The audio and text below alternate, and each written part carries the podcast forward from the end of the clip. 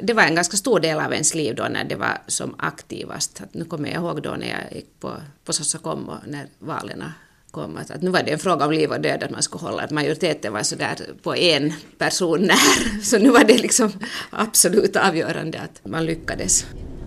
En söndag i början av juni tog jag bussen från centrala Helsingfors ut till Tromsö för att träffa Henrika Siljakus Tikkanen. Jag träffade Henrika första gången på 70-talet när vi båda två var med i Mittenförbundet. Och från slutet av 70-talet var både Henrika och jag med i en feministisk kvinnogrupp. Hej! Jag vill se dig. Kaffe först säkert. Ja. Henrika har förberett sig för vår träff och plockat fram en del material från 70-talet. Så när vi sen så småningom sätter oss ner för att dricka kaffe kan vi roa oss med att bläddra i gamla tidningsurklipp, mittenbroschyrer och annat intressant. Alltså från vilket år sa du att det här var nu? 72. Var du med då redan? Nej, jag kom med. Det här är liksom före. Mittenförbundet gru grundades 72, det mm, står här. Så, så nu, det är nog precis de här 72 och de här första dokumenten från 72. Vi hittar också ett uppslag med alla som var kandidater för Mittenförbundet i kårvalet vid Helsingfors universitet 1979. Björn Månsson. Men här är ju bara en massa bekanta på det här. Ja, men var jag också. Var jag också med? Man tycks hinna glömma ett och annat på 30 år. Var jag uppställd i kårval? Inte skulle du annars vara där. Kom igen! Vet du, jag hade glömt det. Ja. Knappast fick jag speciellt många röster här. Och här ja. finns jag. Och du kan, ju, du kan ju säga vem du är så vi får det på band också. Jo, Henrika Siljakus hette jag då och Siljakus Tikkanen har jag senare fått heta. Och här står jag som statsvetare, Nylands nation och Studentbladets chefredaktör och Mittenförbundets vice ordförande. Och raden ovanför finns du med. Skolpolitisk sekreterare 78, Phil Studd. Och vi hittar en massa gamla bekanta här. Mittenrörelsen var ju ganska stor.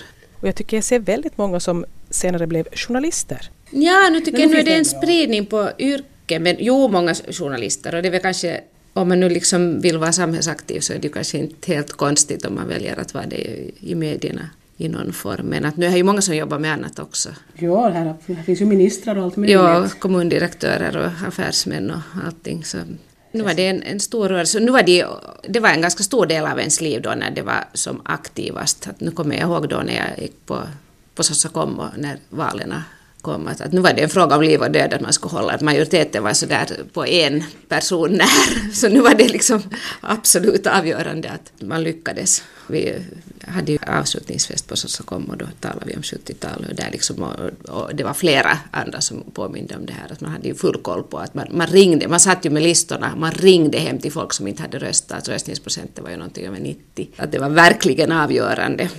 Hur kom du alls med i det här? När, när började du bli aktiv alltså? I vilken, vilket skede av ditt liv? Det var nog alltså i skolan, det måste vara gymnasiet.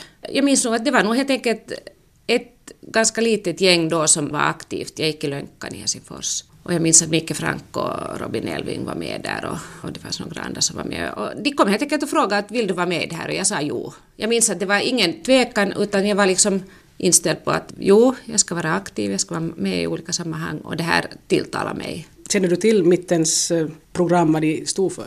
Nu var det helt enkelt det att jag, jag, ville vara med. Jag har alltid varit sådär att jag vill vara med i olika kollektiv. Och det här kändes som en liksom rörelse som gällde samhället. Vi hade redan tidigare, så minns jag att jag och Annika Hellsten gjorde, hade föredrag om Che Guevara och så här. Att, att vi var liksom, nu ville vi vara aktivt med i samhällsdebatten. Och, och det som då liksom aktualiserade var helt enkelt nog hemskt mycket de här miljöfrågorna som började komma då att mitten var ju helt entydigt den första miljörörelsen. Att de här dokumenten som man tittar på från 72, 73 så är ganska radikala i, i gröna frågor. Jag tycker det är synd att man idag inte alls lyfter upp det, att det är faktiskt där det börjar. Inte fanns det några gröna förbund då. Enskilda aktivister gjorde, men bland studentkåren och någon politisk rörelse som skulle haft gröna förtecken fanns nog inte. Utan det fanns en stora liksom, högerrörelsen och så fanns det mycket aktiva vänsterrörelser. Och de hade egentligen ganska lätt att komma överens. De var liksom helt inriktade på materia och bara, ville bara diskutera hur de skulle fördela det, med, vem som skulle få mera, men att annars var de helt på samma linjer och det här med miljöfrågor var totalt ointressant. Men jag märkte bara när du läste den här gröna broschyren då, med mittens något program från 70 någonting här så det, det är ju liksom, det låter ju helt vettigt fortfarande, det har inte alls liksom blivit inaktuellt Ja, här står ja, ta vara på gröna vågen. Begreppet gröna vågen står för människornas känslomässiga reaktion mot det teknokratiska samhället. Stress, otrygghet och osunda miljö. Men det är ju så man kan ju säga att vi har ju inte riktigt genomfört hemskt mycket av det här. Tyvärr. Men jag tycker att, att vi såg trender då som nog definitivt inte, inte har minskat, som det inte finns mindre anledning idag att arbeta för. Nej, men blir man glad av att se att ja, ja, det där visste vi redan för 30, mer än 30 år sedan, men ja, och om vi alla visste det här så bra, hur har det inte blivit annorlunda då? Ja, därför att det är inte tillräckligt många som har frågat oss. Och sen det är klart att, att eh, här finns ju sådana som fortfarande, jag menar en, en person som jag alltid har lyft på hatten för är Peter Backa som fortfarande liksom jobbar med, med frågor.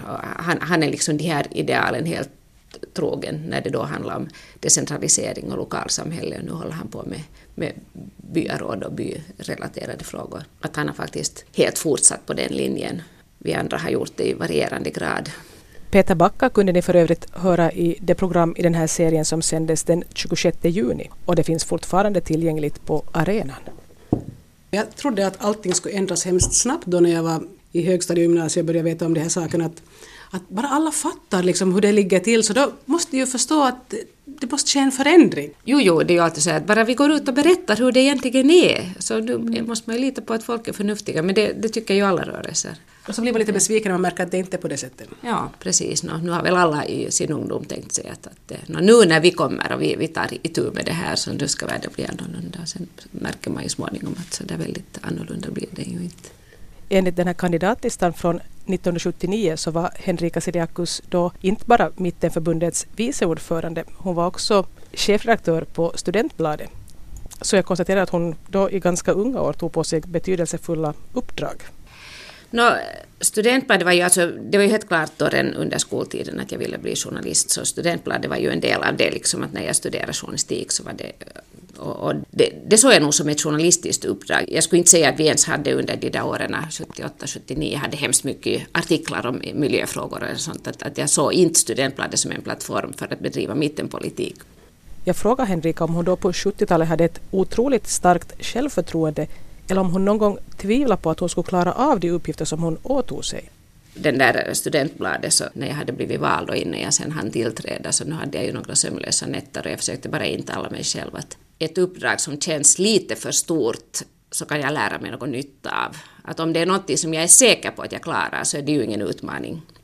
Men någonting som jag inte är säker på att jag klarar så får jag ju lov att växa lite för att sen se till att jag klarar av. Idag är det ju mina studenter som som ofta blir, blir redaktörer på Studentbladet jag brukar nog gratulera var och en av dem och räkna med att jag ser inte dem på ett år men att, att samtidigt berätta åt dem att det är en väldigt belönande och väldigt stimulerande uppgift. Men jag kan tänka mig att de alla upplever lite på samma sätt att oj då, att vad har jag nu tagit på mig? Och det är ju så det måste kännas om man sen ska, ska kunna växa. Henrika Seliakus Tikkanen var alltså mycket engagerad i Mittenförbundet under studietiden. Men vad hände sen? Ju mer jag ägna mig åt journalistik så började jag inse att, jag, att det går inte, jag kan inte kombinera politik och journalistik. Att om jag ska göra det så måste jag ta journalistiken först. Att jag kan inte bli politiker, som, eller det är svårare att bli politiskt aktiv och sen bli journalist, för då har man ett trovärdighetsproblem. Att jag måste vara journalist först och sen eventuellt, om jag vill, senare ägna mig åt politik. Och det är ju det jag har gjort, att det är ju egentligen nu på senare år som jag har börjat ställa upp i kommunalpolitiken och, och tyckt att, att det ändå på något sätt går att förena med mitt jobb när jag undervisar journalister. Skulle jag vara liksom aktivt skrivande journalist skulle det vara mer problematiskt. Nu har det funnits tillfällen nu det senaste året med alla tänkbara fall som vi har diskuterat på lektionerna där jag har upplevt att de här rollerna lite kolliderar men att jag har nu tyckt att det har gått att hantera den lokala konkreta politiken med att ändå tala om journalistik i allmänhet. Men du hade tydligen en ganska klar riktning när du var ung, liksom, att du ville bli journalist och du ville också engagera dig politiskt och du kunde liksom se att det ena kanske inte går att kombinera sådär tidsmässigt hela tiden med det andra, att du tog journalistiken först. Det låter så himla på något vis planlagt och klart. Jag blir så fascinerad av att folk kan ha det på det sättet. Ja, alltså jag beslöt i skolan att jag ska bli journalist. Och Men fick det, varför det då? Det var på något sätt så självklart att det inte liksom jag minns inte alls när beslutet fattades, jag vet bara att vi var flera stycken, vi skrev i, i HBL Junior, jag kommer ihåg det första, jag och två kompisar. Vi gick och intervjuade Tove Jansson och skrev i HBL Junior och, och, så skrev vi några andra artiklar för HBL Junior. Det var, liksom, det var klart från början. Så hur unga var ni då? Ja, Alltså inte riktigt i gymnasiet för jag var, jag var ju borta ett år i gymnasiet, jag var utbyteselev i USA när jag var 17. Så att det var före det, 15-16 kanske. När man så här med 30-årsperspektiv berättar så låter det klart men det är något som kommer gradvis och bitvis och, och där man tänker av och an några gånger. Vad hände då med Henrikas engagemang efter att hon blev journalist? Nu var jag ju aktiv i, egentligen efter Mittenförbundet så var jag ju aktiv i Kvinnoförbundet ganska länge. Det var lättare för mig att, att, att vara aktiv där och, och det var delvis vad det också handlade om journalistik för det var ju Astra, först Astra och som sen blev Astra Nova som, och det där kvinnofrågor som kändes nära. Då hade jag en känsla av att partiet, det var, där fanns för många olika åsiktsriktningar där jag inte kände mig lika hemma i dem alla. Att, att en lång tid så var jag mer eller mindre aktivt medlem i kvinnoförbundet men inte aktiv inom partiet. Och förutom att Henrika var engagerad i Svenska kvinnoförbundet så nämnde jag visst redan att både hon och jag var med i en feministisk kvinnogrupp som startade 1979. Själv försvann jag ur den gruppen i slutet av 80-talet när jag flyttade utomlands och av praktiska orsaker inte längre kunde vara med. Det, det är egentligen en fortsättning på det här, de här kollektiva sammanhangen som jag alltid har velat, alltid velat vara med i grupper.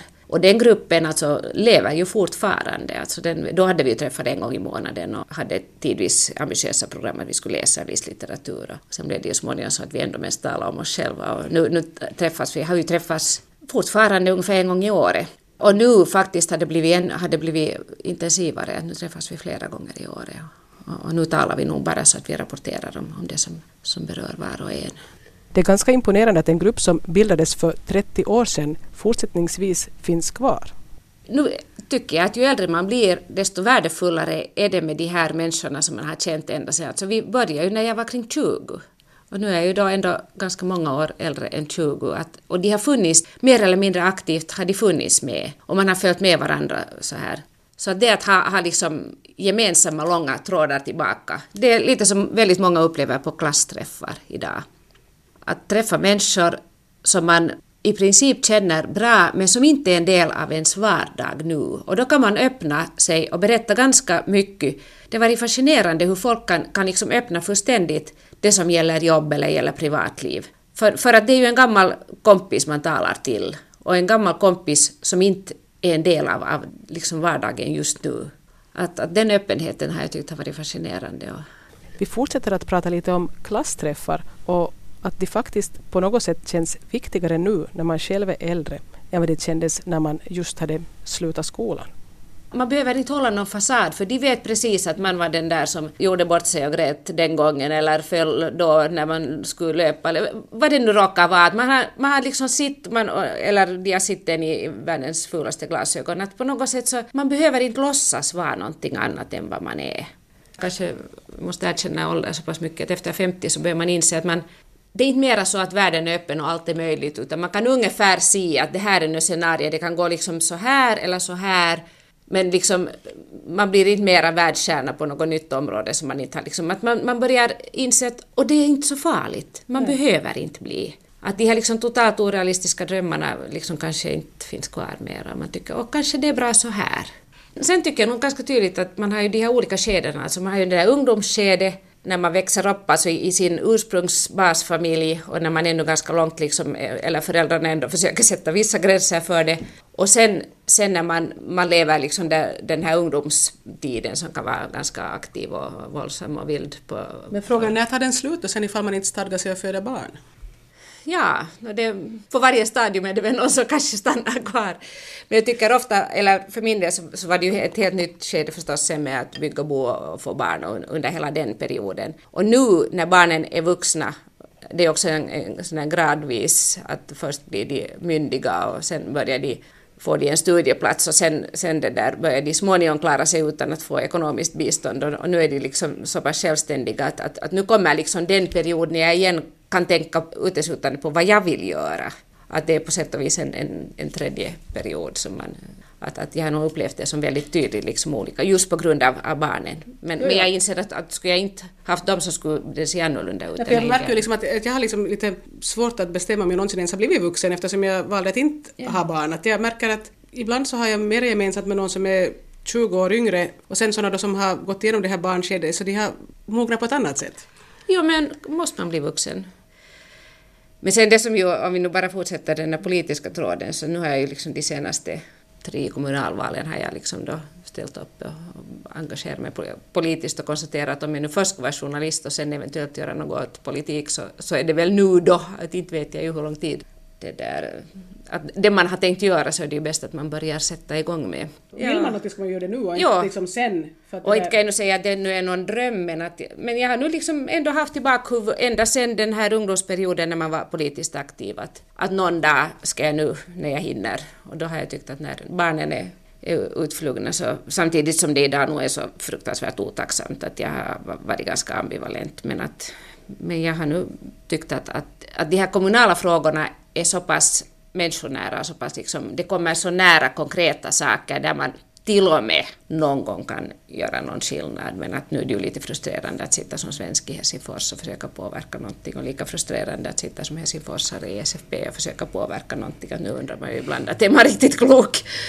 Men att av och till så, så, finns det små stunder där man tycker att man har lyckats göra någonting. Och, och där finns ju också ett element av att vara med i gänget, som jag fortfarande liksom i viss mån nog att jag alltid tyckt att hellre är jag med och förstår vad som händer än står utanför bara och tycker att allt är obegripligt. Men ditt kvinnoengagemang, då kör du kvinnofrågor aktivt på något vis?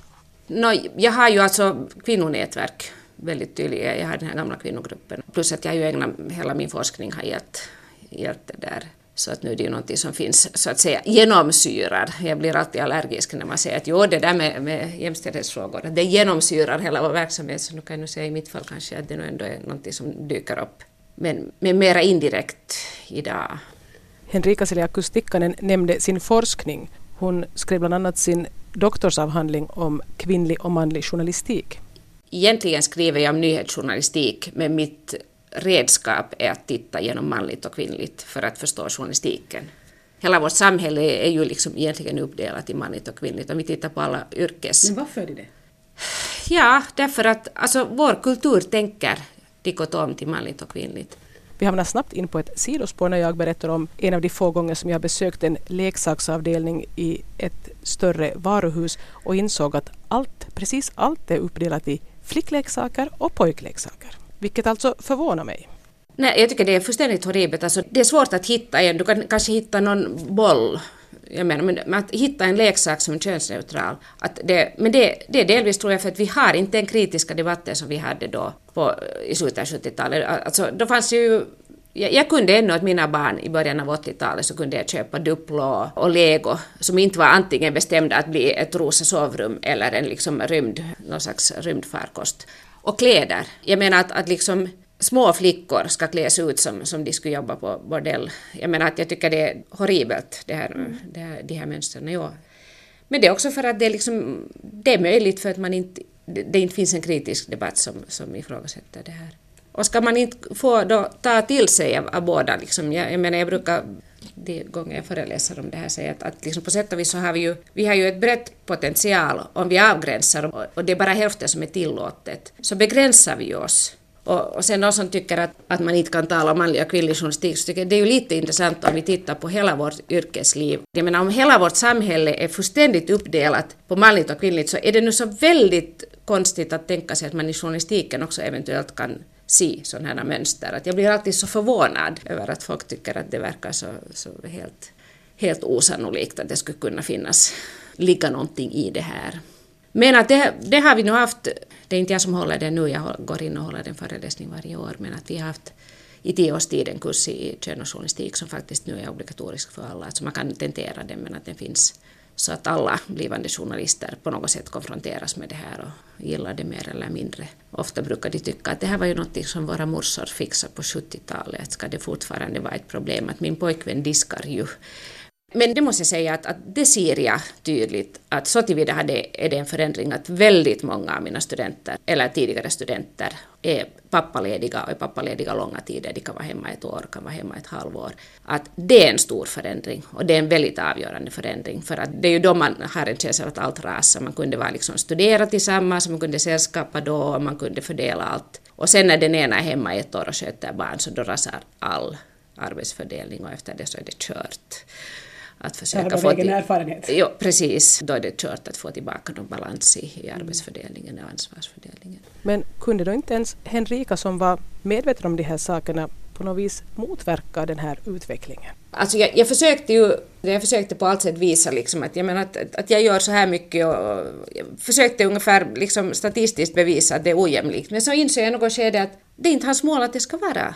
Jag menar vi har, vi har liksom inte samma uppfattning om hur det borde vara. Då, då liksom, vad han än gör så tyckte han att det var liksom mer än vad man kunde kräva av honom. Och liksom att utgångsläget var inte det att vi båda ansåg att vi skulle ha lika stort ansvar. Då är det ju onödigt att jag visar hur många flera kvällar jag har tagit hand om barnen. Om inte hans uppfattning är den att han ska ta lika mycket hand om barnen. Så att jag fick jag upp, inte kom jag någon vart med. Man måste ju ha samma liksom, uppfattning om målet, annars kör man bara huvudet i väggen. Men det gör man ändå av och till ja, det gör man. ett långt liv. Men vi höll visst på att prata om det här med hur det kommer sig att flickor och pojkar, kvinnor och män blir så olika. Alltså, kulturen utgår helt klart från en dikotomi, en tudelning. Att jag brukar säga som exempel att du kan inte ens föra blommor till BB om inte du vet om det är en flicka eller en pojke. Det är den första egenskap du har. Du kan inte ens säga att om babyn är duktig eller om den är söt förrän du vet om Alltså du måste veta. För att kunna förhålla dig till ett nytt människobarn måste du veta om det är en flicka eller en pojke. Att är det konstigt om det styr oss i fortsättningen? Från dag ett behandlas vi olika beroende på om det är en, en jättesöt och pigg flicka eller om det verkar vara en aktiv pojke som på allt sätt ser ut att sträva efter presidentposten eftersom han kryper så snabbt efter bollen i hörnet.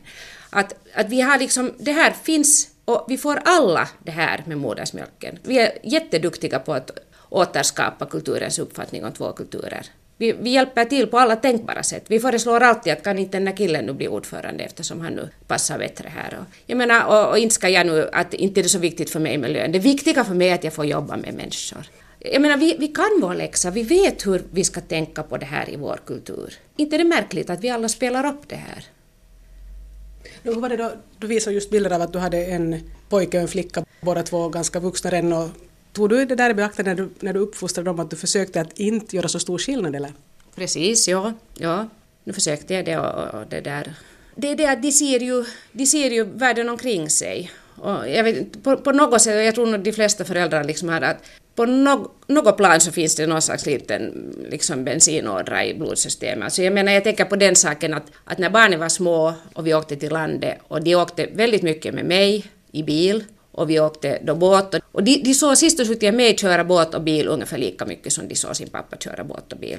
Min dotter var aldrig ett spår intresserad och min son så fort han, han var ungefär lite på ett år så ville han sitta i famnen och styra båten. Han kunde ju inte sitta i famnen och styra bilen. Men min dotter hade aldrig någonsin varit intresserad av det. Att det här liksom, på något sätt så undrar jag nog om inte finns någon teknisk gen som är biologisk. Och alltså det som jag tycker är jätteintressant, att fast vi har den här klara tudelningen, så vad vi än gör för undersökningar, vad vi än gör, så blir det aldrig, det blir aldrig 100-0. Det blir alltid ungefär 60-40 eller 80-20 men alltid åt rätt håll. Så det tyder på att det finns liksom sån en viss benägenhet att följa vissa mönster och så finns ändå en möjlighet att, att protestera. Men det sannolika är att du väljer det stereotypa mönstret. För jag tycker det är jättefascinerande. Skulle det vara absoluta regler så borde du ju hitta 100% av kvinnorna här och 100% av männen här, men så ser statistik aldrig ut. Mm. Jag tror ju på det att, att det framgångsrika är det mer androgyna. Ja, alltså det att man har tillgång till både sådana egenskaper som kallas kvinnliga och sådana som anses vara manliga. Och man ser det också i grupper. Jag menar, vi har ibland eh, har vi, eh, nu så, så, så börjar det här kvinnodominerade gymnasiet börja synas klart inom universiteten, det vill säga att det börjar vara en klar kvinnlig majoritet. Och, och vi kan ibland ha grupper där det nästan inte finns någon kille alls. Och, och där tycker jag, man ser klart en skillnad, i grupper som är hyfsat blandade, alltså kring 60-40, fungerar på, på ett annat sätt än sådana som har liksom klar övervikt för den ena sorten. Och, och jag tycker att man ser att det, det, det är liksom vissa saker som mår, mår bättre att blandas upp. Alltså att renodlat kvinnliga grupper och renodlat manliga grupper får vissa så att säga följder som inte alltid är, är liksom bra gruppdynamikens. Men hur var det nu då med journalistiken? Finns det fler kvinnliga eller manliga journalister? Sen 95 så har då, då liksom översteg Journalistförbundets medlemskår, liksom, då fick de kvinnlig majoritet och sen dess har den bara ökat. Så helt klart är journalistiken på på väg att bli... Status håller på att dala, det blir säkert ett. Det blir säkert ett låglöneyrke för att det, ja, ja. Men att det där, jag tycker inte att man nödvändigtvis ser det på journalistiken så tydligt, för journalistkulturen är väldigt stark. Att den kultur som finns på redaktionerna är så väldigt starkt i väggarna, så det motverkar nog det här. Men man kan se vissa, vissa former. Så det, det är intressanta frågor. Och det är frågor som alla har åsikter om och folk kan väldigt starka känslomässiga reaktioner, vara ganska kritiska till vad man säger. Men jag tycker det, det bekräftar ju att det är ett intressant ämne att studera. Vårt samtal glider igen in på ett sidospår och vi pratar länge och väl om det här med nyhetsrapportering och vilka saker som anses vara viktiga. Behöver vi nu faktiskt höra om alla våldsbrott som det rapporteras om? Hur mycket sorg orkar vi alla gå och bära hela mm. tiden? Att kanske vi någon gång, jag menar antingen jo, har någonting där vi samlar in och hjälper familjer som har förlorat sitt barn eller gör någonting konstruktivt för dem eller sen att vi kanske fokuserar på någonting annat konstruktivt än att, att liksom hålla på och gå igenom varenda fall av ond bråd död och, och sitta och ägna våra tankar åt det. Det gör att vi hålls ständigt deprimerade och blir bra på att konsumera. Ja, vi kan shoppa oss ur vår misär ja. ifall det råkar funka ja. för oss. Ja. För mig personligen har shopping aldrig varit något nöje. Och det kanske har att göra med att jag präglades så mycket av 70-talet när man inte behövde shoppa så mycket. Man behövde inte klä upp sig, man behövde inte ens sminka sig. Men sen hade vi ju våra klara stereotypier. Jag menar man skulle ha kläder. Jag kommer ihåg att jag hade en armyrock. Vad, vad som var poängen med den så har jag nog funderat många gånger för vi var ju liksom fredsaktivister. Varför skulle man gå med US Army? Liksom, det var och sen liksom man fick inte, i vissa kretsar skulle man inte använda makeup och man skulle definitivt inte gifta sig i kyrkan. Alltså jag blev ju mobbad av gruppen. Du gifte dig i kyrkan? Jag gifte mig i kyrkan, ja. ja det var förfärligt. Nej, det var också det, det var, det var ju sen intolerans. Precis. Att det, jag menar, det är liksom som idag talar om, om liksom den västerländska friheten så tittar man på ett gäng 20-åringar och de är fullständigt klonade när det gäller klädsel och väskstil och hur man knyter skarfen och liksom allt. Att är det nu sen frihet, kanske det skulle vara friare att ha en slöja över alltihop och, och få klä sig hur man vill. Så att jag menar, bara att fundera på det är nog inte ett konkret förslag. Det är lite som den här journalistiska friheten, Om man talar med journalister så de har alla full frihet att välja ämne och vinkling och annat och så ser man sen i slutändan fullständigt identiska versioner av någonting fullständigt onödigt så börjar man undra att vad är liksom idén? Att ringer det inga klockor? Det är ganska många år sedan jag senast har träffat Henrika så vi pratar på. Jag glömmer ibland att jag egentligen är där för att göra en intervju. Plötsligt kommer jag på en sak som jag faktiskt hade tänkt ta upp. Det där med kärnkraft i mitten var vi hemskt emot kärnkraft. Jo, jag hade du... nog på min portfölj hade jag nog en sån kärnkraft, nej tack. Jag hade ju det också liksom på det sättet hemifrån att min morbror Sven Pettersson, han var ju en av de här som skrev insändare att det, det finns fortfarande klipp, alltså i mängder och massor och han, han motsatte sig ju då när det var meningen att det skulle komma ett kärnkraftverk till Kopparnäs. Så, så att det där, jag, jag fick det både på släktbjudningarna och, och sen var vi och marscherade. Och... Har du någon gång vacklat i den här kärnkraftsinställningen? Du? Nej, alltså nu, jag förstår precis kritiken mot kolkraftverk, men att samtidigt så på något sätt är jag, jag liksom är så förbluffad över det här motståndet mot vindkraft, för att jag har ju tyckt då att när man åker i Danmark och ser en massa mällor, jag tycker inte alls, alltså det finns torn överallt, höga byggnader, telemaster, allt världens, det tycks inte störa någon och plötsligt en vindmälla som jag tycker är ganska diskret och graciös och vacker. Och när jag vet att det är ren energi, och, och liksom när folk kan säga att ja, det är så besvärligt att ta ner dem sen. Man ska ha loss liksom några skruvar och ta ner den där. Istället ska vi ha liksom avfall som är farligt i liksom på obestämd tid. obestämd tid. Jag bara inte förstår. Nej, inte jag heller. Att, jag tycker att det finns så många, liksom, jag menar i synnerhet ute i, ute i skärgården eller ute i glesbygden, istället för att dra linjer långa vägar, att varför inte använda lokalt sol och vind? Och det att man här tycker att det är bara flummar och det är orealistiskt. Nej, det finns i stor skala på annat håll. Att där har jag nog inte ändrat åsikt. Och vad är den moraliska rätten att, att utsätta kommande? Vad vet vi vad det kommer för jordbävningar? Till exempel det. Ja. Plus vad vet du för sorts folk som kommer att finnas här på det klotet då? Själv. Alltså ingenting tyder på att mänskligheten kollektivt sett blir klokare. Vi har egentligen avslutat intervjun men jag följer med när Henrika vattnar sina blommor på balkongen. Jag fick alltid höra att alla krukväxter dog hos mig men att det där, nu har jag nog blivit jätteintresserad av trädgård. Det där som kineserna säger med ska du vara lycklig en dag så drick dig full och ska du vara lycklig en vecka ska du gifta dig och ska du vara evigt lycklig ska du ha en trädgård. Så där jag har testat alla tre.